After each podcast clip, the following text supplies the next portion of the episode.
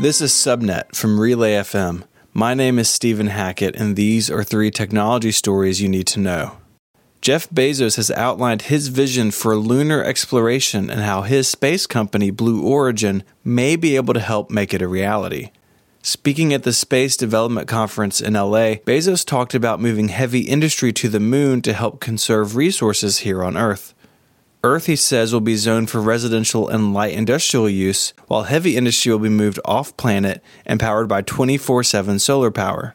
He argues that the deposits of water ice near the moon's poles could be converted into drinkable water, breathable air, and propellants for refuelable rockets. Bezos says this is a 100 year vision, but he believes Blue Origin will play a big part in this future. Currently, the company is focusing on suborbital flights, but clearly has bigger ambitions.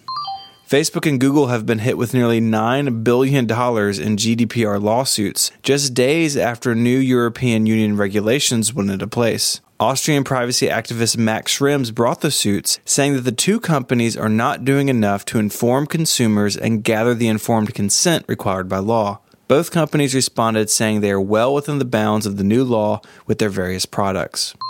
The FBI is advising users of consumer grade routers and NAS devices to reboot them as soon as possible to counter a Russian engineered malware attack named VPN Filter. The malware, which can gather consumer browsing data, has infected more than 500,000 devices made by Linksys, MikroTik, Netgear, and others. The attack has three stages, one of which will persist even after a reboot.